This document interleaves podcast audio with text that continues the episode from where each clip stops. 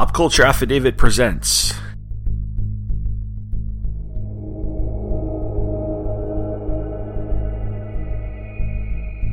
Eighty years of DC Comics.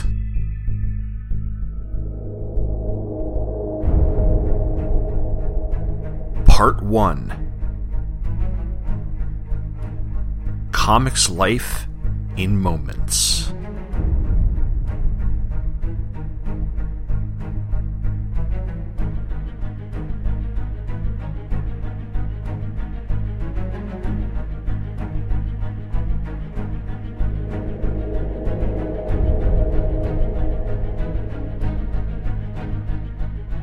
Hello and welcome to the first part of the podcast mini series 80 Years of DC Comics presented by Pop Culture Affidavit, which is part of the Two True Freaks network of podcasts. I'm your host, Tom Panarese, and the purpose of these 12 episodes is to showcase comic books and comic book genres that DC Comics has produced in its 80 year history, but are not as recognizable or celebrated as their superheroes or stories that is what usually winds up on a top 10 list. Now, I'm going to cheat a little right off the bat and tell you that this is one of two episodes of the series that will be superhero heavy, even though I said that this this series really isn't focused on superheroes. And that's mainly because I don't think that it's possible to talk about DC Comics and not talk about superheroes, especially since the company owes its longevity to a character that came about in 1938, and that's Superman. He jump started the superhero genre and recently celebrated his own 76th anniversary.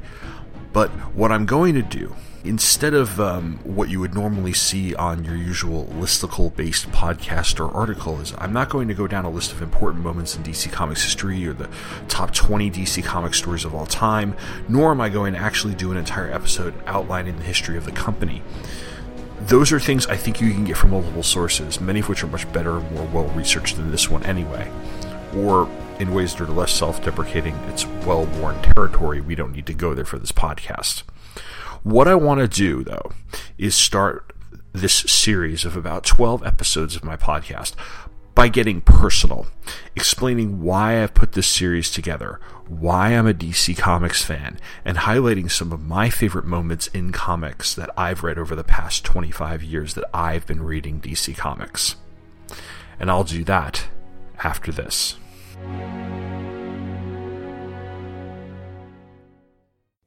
Hi, folks. Sean Engel here. And Strange Disembodied Voice here and we're here to talk about the new direction going on over at Just One of the Guys, a Green Lantern podcast. Like our in depth coverage of the Howard Chaykin pen Guy Gardner Collateral Damage.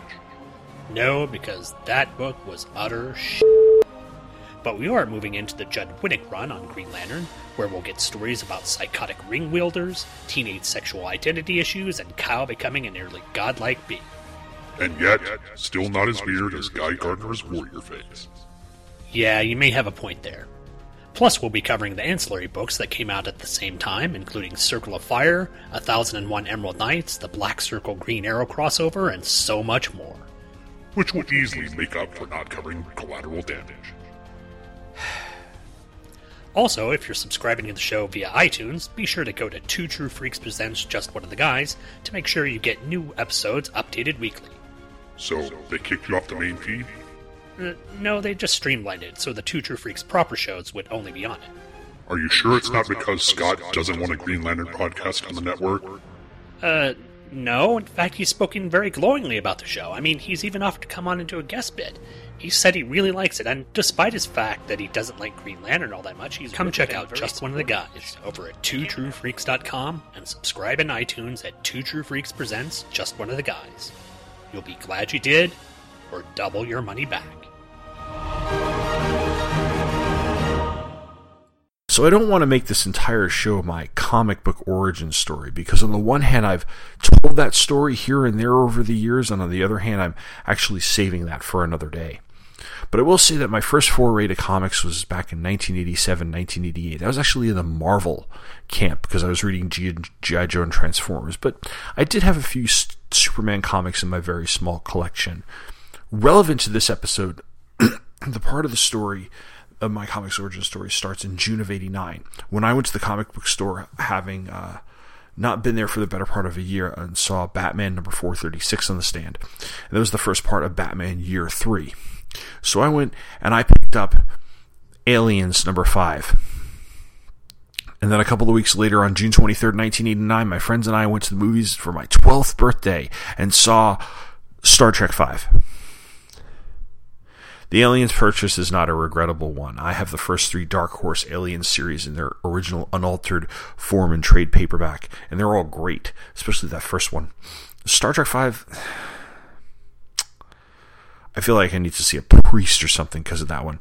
Anyway, perhaps I wasn't ready to get back into comics, or perhaps I was still more focused on things like Aliens and Star Trek, which were my two big things back in 89 or so. But almost exactly a year later, my friend Harris started collecting Batman comics. When I was over at his house because his mom was my piano teacher, I, I ended up reading the three part Return of the Joker storyline that ran through Batman 450, Detective Comics 617, and Batman 451. I then headed to the comic store and bought the next issue of Detective because he said, and Bob, the comic book shop owner, confirmed that was going to be the next big story involving Tim Drake, the new Robin. Taking a look at June 1990 and Mike's Amazing World of DC Comics, I can probably tell you what I bought that month. Aliens vs. Predator number one, Aliens Earth War number one, Detective 618, Detective 619, Punisher War Journal 21, and Teenage Mutant Ninja Turtles number 33. What I missed this month that was big then? Jim Lee on X Men, Rob Liefeld on New Mutants, the first issue of Todd McFarlane's Adjective Spider-Man adjectiveless Spider-Man title, the first issue of the Who's Who Binder edition, Neil Gaiman on Sandman and Miracle Man. But I was diving into Batman and DC and not Marvel, and since then, well, I've read some Marvel titles here and there, but I've I've really always been fully committed to DC. And it all started with Batman and moved into a long standing love of the Teen Titans and even a brief career as a letter hack in the early to mid 1990s. I consistently collected Detective Comics until about 2002 and read the Titans all the way up until the new 52. I also, for at least most of the 1990s, had a love for summer crossover events. I, I think that's because when I started collecting comics, my neighbor gave me a few of his old books, and among them was Crisis number 12. And I went, I read that thing over and over and over again. I went crazy buying all the back issues, and I even have the hardcover from 1998. My copy signed by George Perez, which is which is awesome. And uh, one day, one day, I swear I will meet Marv Wolfman. so yeah, I went and bought the back issues of Legends, Millennium, and Invasion. I bought all of Armageddon 2001. I bought War of the Gods. I bought Eclipse of the Darkness Within. I bought Bloodlines. And I went crazy on Zero Hour and Final Night. And I think I remember missing Underworld Unleashed for some reason. And I had the mini series of Genesis, but I don't think I actually read it. And if I did, I didn't like it. And but all of those events have given me a real love of the DC universe as a whole for many years, even if there have been times when I've been less involved than others because I didn't have the money to buy the books that I wanted or the desire to buy a lot of these books. I've been hot and cold for the last few years on DC. I wasn't too hyped about the new 52 when it started, but there have been some great stories that I've read. Batman Zero Year, the Brian Azzarello run on Wonder Woman, the first two years of Batwoman, Earth 2, World's Finest. I've actually been enjoying most of Future's End, even though parts of it have been quite slow. But that's what 25 years of history that I've been dealing with with DC, and, and that company's been around for 80, you might be sitting yourself here, okay, you're dedicating 12 episodes of a podcast to the history of DC Comics. What qualifies you to talk about the history of DC Comics? Nothing. Absolutely nothing. I just wanted to do a podcast. All right. That's not entirely true. One of the first trade paperbacks I ever owned, and, and still own, by the way, is the greatest Batman stories ever told. I talked about this with Michael Bailey over on Bailey's Batman podcast a couple of years ago. And what it what it means is that I really started my comics collecting by reading old golden and silver age Batman stories. In fact, the two stories I remember reading over and over and over again were the origin of Batman and the first Batman, which added to the origin, as well as Robin Dies at Dawn and a number of other much older stories. Plus, I was checking out the book Tales of the Dark Knight, Batman's First 50 Years from my public library whenever I could get my hands on it. Granted, that was just Batman, but it was a start, and I've always loved comics history. So that's why I decided to do this miniseries, and it kind of brings us to the main part of the episode as well. As well. As I mentioned briefly in the first Pop Culture Affidavit episode of this year, I wanted to do something where I look at the types of comics DC put out over the course of its 80 years. Mostly ones that are not based on superheroes. You know, horror, war, funny animals, western, action adventure, sword and sorcery, random licensed properties, that sort of stuff. For each of episodes 2 through 11, I'll be looking at one of those genres, then coming back to superheroes for my finale in December. This first time around, though, I'm going to take a look at 10 moments that I've always loved. None of them are particularly, quote, great moments in DC history. And I think that all of them have happened in my lifetime. So I want to apologize at least on the outset of this for not being comprehensive, for not taking the whole 80 years and looking at 10 great moments and just kind of being a little insular and confining it to my lifetime and my comics collecting career and to books that I've only read. So, so there's a lot of moments on this that don't make best of countdowns very often. There's no death of Jason Todd. There's no crippling of Barbara Gordon. There's no I did it 35 minutes ago. There's no Superman telling Mongul to burn or the death of Barry Allen. They're all interesting. They're all noteworthy. There are some of them, most of them are even great moments, to be honest with you. But what I wanted to do is I wanted to get a little bit off the beaten path. I wanted to pick things that have always resonated with me personally. And that does make this book very Bat Books heavy. It makes it very Titans heavy and well, that's because it's been the main focus of my comics collecting career. I'm going to go in chronological order, and I'm going to start with the opening to Detective Comics number 475 from February of 1978. I first read this in the greatest Joker stories ever told, and I was so happy when I got the whole storyline in the Strange Apparitions trade, because for years what I would do is I would read the parts that I had in the greatest Batman stories ever told, Volume 2, which was the Malay Penguin from Detective 473, the greatest Batman stories ever told, which had the Deadshot Ricochet from Tex 474, and the greatest Joker stories ever told, which had the issue, the, this issue, which was the Laughing Fish, and then Tech 76, 476, which was signed to the Joker. But the moment I'm talking about, despite the Joker's in this issue, and as the villain of this issue doesn't have the Joker, it's the very, very beginning of Detective 475, where Batman confronts Silver St. Cloud, who is the main squeeze of Bruce Wayne at the moment. Because in the previous issue, she had seen him fight Deadshot and called out to him. What we know and what he discovers, but does not reveal to her over the course of what is a three page conversation, is that she knows that Batman is Bruce Wayne.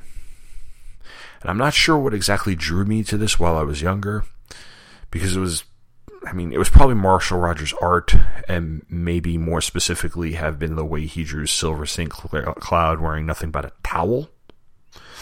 When you really look at it, what makes the Steve Englehart Marshall Rogers run on Detective Comics so special is the way that they seamlessly weave the Bruce Wayne Silver St. Cloud subplot through the comics. This is one of the best examples of it. It's a conversation that's not a confrontation per se. It's definitely tense. As Batman notices Silver's hand is shaking almost the entire time, and we get a lot of great thought bubbles where Bruce just knows just about everything that's going on, but he's so conflicted about letting on what he knows, and likewise, so is Silver, who has to be one of the best love interests that Batman has ever had. At 12 and 13, it showed me that there was a lot more depth to Batman and comic books in general. We move from 1978 to 1984, and my favorite single issue of a comic ever The New Teen Titans number 38 Who is Donna Troy? I don't need to say much about this, or at least what the story is about, so I'll just get to the moment in question, which is on page 17. After finding Dom, Donna's former caretaker, Elmira Cassidy, in a Florida nursing home, the elderly woman tells them about Donna's very sick mother, Dorothy Hinckley, giving Donna up for adoption and Donna being taken in by the Stacys, which leads her to conclude that they were the people who died in the fire where Wonder Woman found her. Remember, this is pre crisis. And I'm not going to ask you to make sense of Donna Troy's origin post crisis because, trust me, I can barely keep track of it. So they head to Virginia, and this is presumably so Donna can check out the house which the Stacys once lived. She drives down the street and she pulls up to a house where a family is raking leaves, you know, as you do. She gets out of the car and she recognizes the woman who was her adopted mother. Faye, the woman, recognizes Donna and they have a tearful reunion there's something in my eye, you'll have to excuse me. It's a moment that could only be handled by a writer and an artist at the top of their game. And fortunately, those people are Marv Wolfman and George Perez. They pace it well. Perez's artwork is gorgeous. I mean, they do their best to rein in the melodrama that this very well could be. Plus, this whole story is not only a reminder of how human our superheroes could be, but it's also a reminder how of how young these characters were. Donna Troy's only 19 years old or so when the story takes place, and when she's in the uniform as Wonder Girl, you don't always remember that. Here, with her hair up, wearing a turtleneck and jeans, and holding a doll that she had when she was two, she looks like a kid. Both writer and artist knocked this one out of the park. And if you need any reminder of why this series was so special, it's this. Up next is another Wolfman Perez moment, but this one's not a Titans moment. It's from Crisis on Infinite Earths number 5, and for all of the incredibly epic moments that are in this series, many of which could be really qualify for a list like this, this one has always stuck out to me. It's four panels on the top of page 18, and they read this. While on Earth 2, the confusion continues. Meet David and Phyllis Gerald of Chicago. This is an old couple. And they're on the street. And Phyllis is saying, You've got to see her, David, or you'll think I'm insane. And David says, But it can't be our Michelle. She died years ago. And we both see both of their faces. Oh God, oh my Lord God, it is Dave, her, David. Look, it's Michelle, but the way she looked when she died. What's happening to us, David? For God's sake, Tell me. For David and Phyllis Gerald, there can be no simple answer, for what they see is not their daughter, but her Earth One counterpart. I've read Crisis more times than I can count. I love, love, love it. In fact, I am waiting for bated breath for Scott and Mike to cover it over in Tales of JSA. The promo alone, guys, the promo has me psyched. This moment, though, I've never forgotten this moment. I guess it's because there are just two. These are just two ordinary citizens, and we get a split second moment of how they are reacting to time and multiple Earths and everything else going wonky around them. Yes, there's this rule about time crazy crossover events and how the heroes are really the only people who remember what happens, but it's nice to see the everyday person, if only for a scene or two. Plus, Wolfman and Perez, and I believe Jerry Ordway was doing um, the inking by then. And Jerry Ordway was one of the best inkers Perez has ever had. Um, I they this team knows they don't need to turn this moment into a scene or a story in itself. They put it there, three panels, four panels. They let it happen, and then they go on. It's a small moment in the story that is so huge. Um, an honorable mention, by the way, goes to Helena Waynes realizing that her father never existed in issue number 11 and her conversation with Dick Grayson in the graveyard um, after the Earth is reformed. I, co- I plan on covering that in brief on taking flight, so I won't get too much into it. Just to say that again, there are moments like this throughout Crisis on Infinite Earths that make this story even more than it than just sort of blockbuster crossover event. Going from there, we fast forward five years to the very last page of Detective Comics number 620. This is the storyline where Jack and Janet Drake have been kidnapped by the Obeah man in Haiti, and Batman has gone there to rescue him. This is something I actually did cover on Taking Flight mm, during my first season of that show, and just go back and over to the Batman universe and check those out when you get the chance. While this is going on, Robin, in training, Tim, has successfully tracked down a hacker named Money Spider, whom he figured out was actually Anarchy. Most of issue number 620 was about the Money Spider Anarchy storyline. But on the very, very last page, Bruce is shown walking down the steps of the Batcave with Alfred. Bruce is wearing pajamas and a bathrobe, and his feet and torso are bandaged, and he says, I I have bad news. I remember reading this the moment I got home from the comic store that day. Um, in fact, I might have I might have actually just gone to the library because the library was just right across the right on the other side of a big parking lot from the comic store. But anyway, like the moment I got it, I read this and I got to the last page and I just went, "Holy shit!" And um, called Harris and we talked about how holy shit the moment was, and then and then w- remember waiting very, very, very, very impatiently for Detective 621 to come out, uh, which was the conclusion of the storyline. In fact, it took all of my willpower not to turn to the last page of Detective 621 when I got it. I mean, I mean, I was only a couple of months into my comic collecting career, and this is a cliffhanger that I got. You don't get better than this. I mean, I'm pretty sure that this is the high I've been chasing for the last 25 years. And if you haven't read this, track it down. It's amazing. It's it's in the Robin Triumph and Tragedy trade from the 90s or very, very easily found in, in, your average 50 cent or quarter bin. Or I believe it's also up on Comixology, and I, I would recommend reading it. My next moment moves us into the mid 1990s. It comes from one of my favorite Justice League stories, the Rock of Ages storyline. Now, I'm not a huge Grant Morrison fan, although there are a couple. There's more than one Grant Morrison moment on this entire countdown, but I'm not a huge Grant Morrison fan. Um, I, I, did, however, love his JLA run. Rock of Ages is my, one of my favorite parts of that run. If you're unfamiliar with it, in the middle of the storyline, Aquaman and Green Lantern and the Flash discover that Superman's destroying something called the Philosopher's Stone, which is the possession of Lex Luthor and not Harry Potter leads to Darkseid taking over the Earth.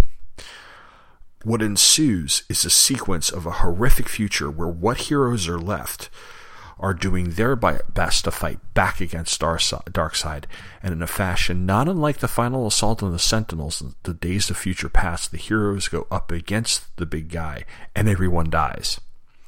Well, not exactly. Everyone except Flash, Green Lantern, and Aquaman who make it back in time to prevent the future from happening, and Green Arrow and the Atom because Ray Palmer manages to get past Darkseid's defenses and literally attacks his brain and killing him. Darkseid's death is the moment that I wanted to mention because it's about two and a half pages long. Green Arrow, and this is Connor Hawke, by the way, shoots a flashbulb arrow that gives Atom the opportunity to pass through Darkseid's bodily shield, and then Ray just goes to town on Darkseid's gray matter, reducing them to this nonsensical babbling and slurring, kind of in the way that Dave Bowman disconnects HAL 9000 in 2001 A Space Odyssey. And the last two panels of this scene are they're just exquisite. Darkseid standing in front of Green Arrow completely still, and Connor says, Ray, you and me, man, we just killed Darkseid. It's not presented as a statement of triumph, but more of a statement of fact, honesty, disbelief, as if the suicide mission, the suicide mission that never is supposed to work, actually did. Because if you expect it to work, it's not a suicide mission, right? The rest of the storyline is great, as is Grant Morrison's JLA run, which is yeah, morrison at times, but not as morrison as some other stuff, one series of which actually makes my list later on. And we're about halfway through. so I think it's time for a crappy sequel. Well, a moment from a crappy sequel. The Kingdom is the follow up to the mega successful Kingdom Come. And it's nowhere near as good. There are some good parts to it. The concept is pretty solid. It seeds Infinite Crisis in a way that I don't think was intentional back in 1998 or so. But overall, it's it's not very satisfying. One moment, though, that I'll never forget happens in the Planet Krypton tie in issue. Planet Krypton is basically the planet Hollywood of the DC universe, and this book is a ghost story. But instead of ghosts, what's haunting the restaurant are basically alternate reality representations of familiar characters. This would later go on to be further explained in the hypertime concept, but here it just seems like they're all phantoms. Booster Gold, who owns the restaurant, calls Batman to investigate the ghosts, and Batman discovers two things. First, a waitress who's more or less been the main character and who has more or less been living in the restaurant. Second, a team of second generation heroes that has gone back in time and are central to the overall plot of The Kingdom. But before that, Batman is in the planet Krypton storeroom and notices, notices that it's filled with silver and bronze age artifacts that technically don't exist in the post crisis DC universe. He then finds himself surrounded by the phantom versions of the Silver Age Jor-El and Earth 2 Robin, among others. And then he comes face to face with the apparition of the original Batwoman, Kathy Kane. And in four panels, his face goes from stern to curious to absolutely surprised, and he whispers, Kathy. For all the missteps in the kingdom, this is one of the times where Mark Waid hit the right note, and Barry Kitson's art accompanies it perfectly. When Batman pauses like that, the audience pauses like that because it, along with so much else in this moment, is, is one big continuity Easter egg. But it's a nice treat before going on to this larger story once more, which doesn't need deep knowledge of the DCU for you to try to follow. It's too bad the conclusion of all this really did stumble. My next moment is from a book that is one of the few mail away comics I've ever owned because it was the one half issue of the Teen Titans from 2004. It was a promo put out by Wizard Magazine. It's part of Geoff Johns' run on the Teen Titans, which I liked and I didn't like. And it's the story of the origin of the new Ravager, uh, also known as Rose Wilson. Now, Rose Wilson had been around for at least a decade. She was created by Marv Wolfman back in uh, during the Total Chaos storyline back in the New Titans. But since the last Titans series, she really hadn't been seen very much, and here we're re- reintroduced to her as Wade Defarge, her uncle and Deathstroke's half brother, kills her foster family and is about to take her before the Titans show up, and then Deathstroke shows up, knocks out the Titans, and then takes Rose and the Ravager. The moment I love in this is where Deathstroke has Wade tied up and hands Rose a gun, saying this is her chance to replace bad memories with good ones. She refuses the gun and says, Give me your sword. I want this to go slow. I almost had a life. Deathstroke promises that he'll have a new life together, and we see the tip of the sword in Wade's panicked face before we get a shot of Slade saying, Good girl. It is so great, especially since, believe it or not, for a Geoff Johns comic, there's no blood.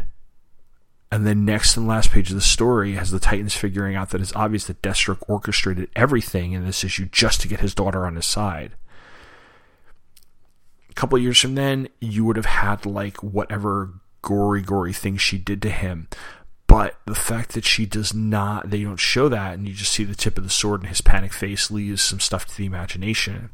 It is a good use all around of all of the characters, especially Deathstroke and the Ravager. And Ravager became one of my favorite characters in that Titans book for a while, especially during the times when that series was not so great.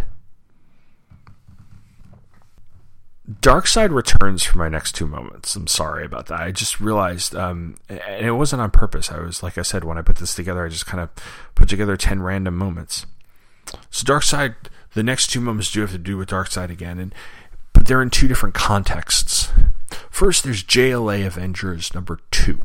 This is one of the big superhero trivia love fests. I mean, there's so much going on, and And what's going on in this issue is this big contest of champions where the JLA and the Avengers have to race across, across two Earths to find these artifacts and save their respective planets or whatever. There's a moment during this contest of champions, as it is, where some of the JLA and the Avengers arrive at Apokolips. and Darkseid is wearing the Infinity Gauntlet. Hawkeye practically craps himself, and then after Darkseid and Desaad determine that there's power in the glove, but it's not accessible to Darkseid, and therefore useless because if it's not useful to Darkseid, it's completely useless. Darkseid just is like, all right, you guys have it, fight over it, and he tosses it at them there are moments of humor in this series that are just awesome, and that's one I always come back to. That and Plastic Man reaming Batman about his taking 20 minutes to beat up the Punisher off panel in issue number one. But then I take you from humor to horror. the final page of Final Crisis number three. Final Crisis and I have a very complex relationship. I was going getting so event fatigued by the time issue number two came out I was not happy with the direction that any of my books I liked had gone since the end of Infinite Crisis, and so I gave up reading comics altogether for about a year and a half. Believe it or not, it was the podcasts I started listening to that got back me back in. But yeah, I walked away from it all, and Final Crisis was a big part of that. By the time I saw it in trade, I was already back to buying books on a regular basis, so I decided, well, I'm going to pick this up to see if it was as rage inducing as I remember it. It wasn't. Not really. I think the Superman Beyond stuff is a little out there. I think the last issue is a little bit weak. But overall, it's enjoyable. And one of my favorite moments comes in, in issue number three on that last page. Two pages before, Darkseid's minions had unleashed the anti life equation all over the internet. And then Wally West and Barry Allen show up too late to stop what they were going to stop, or they were trying to stop. And the two heroes stand in the middle of Central City where they are confronted by Darkseid's Furies who are riding giant dogs. But they're not just Furies. They're Batwoman, Giganta, Catwoman, and Wonder Woman. And Wonder Woman says, superheroes. Kill it is a crap your pants chilling moment. And well, for the heroes, it does get worse from there until they finally win. But we have to go through Superman Beyond, which I know that some people like when Grant Morrison gets all meta and Morrison-y, but the Monitor's storyline and Mandrake was to me a huge distraction, which was from what was a really great Darkseid story, especially considering he did one thing that everyone forgets to do when they're taking down the Justice League. He went after Batman first you know, instead of thinking, oh, he has no powers, he's not going to be too bad. And, and, this, Wonder Woman wearing a scary mask, and then all four of them looking at them like possessed and obviously just murderous. It's it's incredibly, incredibly scary. Now, finally, in a list that is very Titans, Batman, Darkseid, how is this about 80 years of history when he starts in 1978 heavy? I've got a moment that's Titan's moment, but it redeems one of the worst characters in the history of DC Comics. The character is Danny Chase. Yes, Cousin Oliver. The moment is in the original New Teen Titans graphic novel Games, which Marv Wolfman and George Perez started sometime around 1989 and finally finished in 2011. The graphic novel itself is gorgeous, and I reviewed it on the blog a few years ago. But the moment I'm talking about comes toward the end. Starfire is badly hurt, Raven's trying to heal her, and Danny is in the UN building trying to defuse a bomb, but he can't do it. Since Starfire is hurt so badly, Raven can't teleport over there and get the bomb without letting Kory die. Kory tells Raven, save them. And as the clock ticks down, Danny tells Dick he has an idea. The bomb explodes. Later on, as Kory is being treated by doctors and Raven is trying to heal Danny, who has lost both of his hands, Danny weakly says that he put up a telekinetic shield just before the bomb exploded. It is a moment that Wolfman and Perez handle with an incredible amount of intensity, putting 30 small panels on the oversized page for each second of the 30 second countdown, and one large panel at the bottom of the page for an explosion. While it is your typical you were always were an asshole Gorman crowning moment of awesome, it's just something that I, a longtime fan of the Titans and hater of Danny Chase, really appreciated love from a creative team that a lot of people had wanted to see reunite for years. And this is one of the few times that I felt that the reunion actually worked. Man, they gave us moments like this throughout their run on the Titans. So it's great to see they were able to give us yet one more. And, you know, that's it. This is a quick episode. And um, with the exception of the times that I have guests, they're not going to be terribly long. They'll probably be about half to three quarters of the length of a usual pop culture affidavit episode, but that's okay. It's not an authoritative list either. It's not a conclusive list. But it is a list that it's a, that's a reminder to me, at least, of why I love comics in general and some of my favorite DC books. You might have your own, and, and, and one thing I, I would love for you to do as you're listening to this is think beyond the moments in DC history that get the top 10 notices, that get the top 20 notices, and think to some of your sentimental favorites, your personal favorites, things that not everybody notices that you notice. Because that to me speaks more volumes about a company that's been around for 80 years making comic books than the umpteenth list telling you to read The Dark Knight Returns. Nothing against The Dark Knight Returns, but you know what I mean when I say that. So, where do I go from here? Well, next month is February. So, with issue number two of this mini series, you'll get to see my first look at a non superhero genre, which is going to be romance. Right now, I have a special guest lined up for that, and you'll find out who that is when you come back. And, well, be ready for some heartbreak, is all I can say.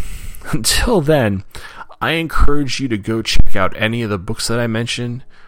Go to your LCS, go to Comixology, dig through some old DC stuff, see if you can find moments that you particularly like. Most of these are available digitally, they're available in trades. Some of them you can just probably pick up for a quarter, 50 cents, or a dollar in a bin at your local comic shop. Either way, enjoy them. Enjoy 80 years worth of DC Comics and I hope you enjoy this show and the shows to come. I'll see you in a month. Thank you for listening, and take care.